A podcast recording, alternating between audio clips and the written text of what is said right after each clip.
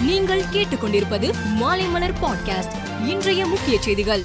சர்ச்சை சாமியார் நித்யானந்தா கடந்த சில நாட்களுக்கு முன் உடல்நலக்குறைவு ஏற்பட்டு மரணம் அடைந்ததாக சமூக வலைதளங்களில் தகவல் பரவியது. இதனை மறுத்து பதிவிட்ட நித்யானந்தா தனது உடல் நலம் குறித்து வதந்திகள் பரப்பப்படுவதாக தெரிவித்திருந்தார். இந்நிலையில் அவர் கோமா நிலைக்கு சென்று விட்டதாக மீண்டும் செய்திகள் பரவி வருகின்றன. இது குறித்து கூறிய நித்யானந்தா நான் இறக்கவில்லை சமாதி நிலையில் இருக்கிறேன். சமாதி என்பது முற்றிலும் ஆரோக்கியம். அது உண்மையில் பிரபஞ்ச ஒழுங்குமுறை.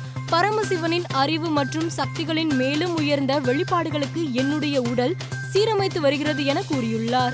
இந்தியாவில் அரசியல் சமூகம் நிர்வாகம் கலை கலாச்சாரம் சினிமா பொது சேவை உள்ளிட்ட பல்வேறு துறைகளில் சிறந்த முறையில் பணியாற்றியவர்களை கண்டறிந்து ஆண்டுதோறும் பத்ம விருதுகள் வழங்கப்பட்டு வருகின்றன. இந்நிலையில் இரண்டாயிரத்தி இருபத்தி மூன்றாம் ஆண்டு வழங்கப்பட உள்ள பத்ம விருதுகளுக்கான பரிந்துரைகளை இணையத்தில் பதிவேற்றம் செய்யலாம் என மத்திய உள்துறை அமைச்சகம் அறிவிப்பு வெளியிட்டுள்ளது.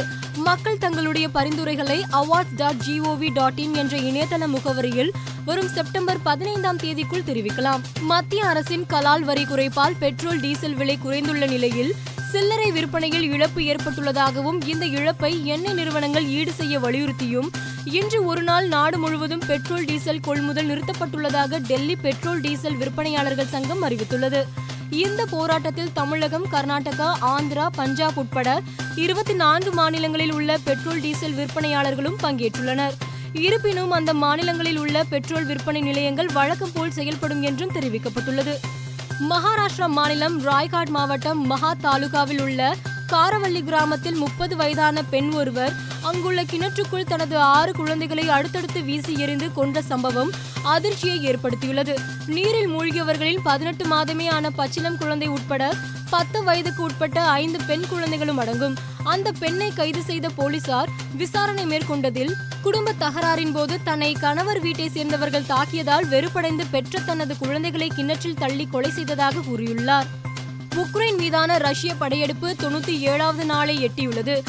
இந்த போருக்கு எதிர்ப்பு தெரிவித்து உக்ரைனுக்கு ஆதரவாக அமெரிக்கா ஐரோப்பிய ஒன்றியம் உள்ளிட்ட நாடுகள் ரஷ்யாவின் மீது பொருளாதார தடைகளை விதித்துள்ளன.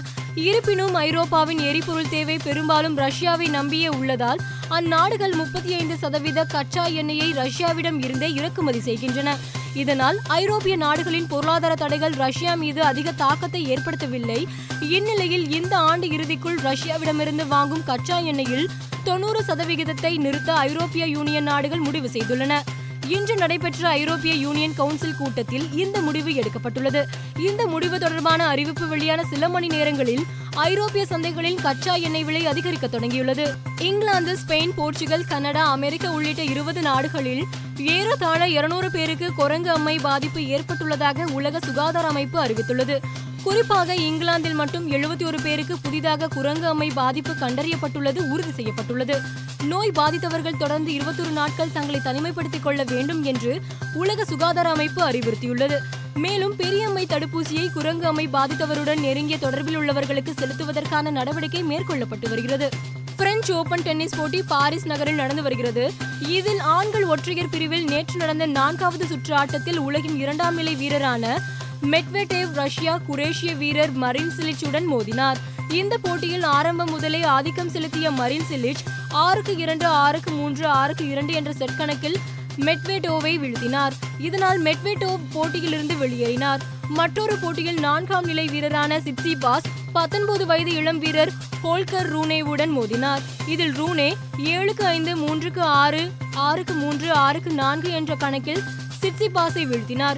இதன் மூலம் ரூனே முதல் முறையாக கிராண்ட்ஸ்லாம் கால் இறுதிக்கு முன்னேறியுள்ளார். நடந்து முடிந்த ஐபிஎல் பதினைந்தாவது சீசனில் குஜராத் டைட்டன்ஸ் அணி கோப்பையை கைப்பற்றியது.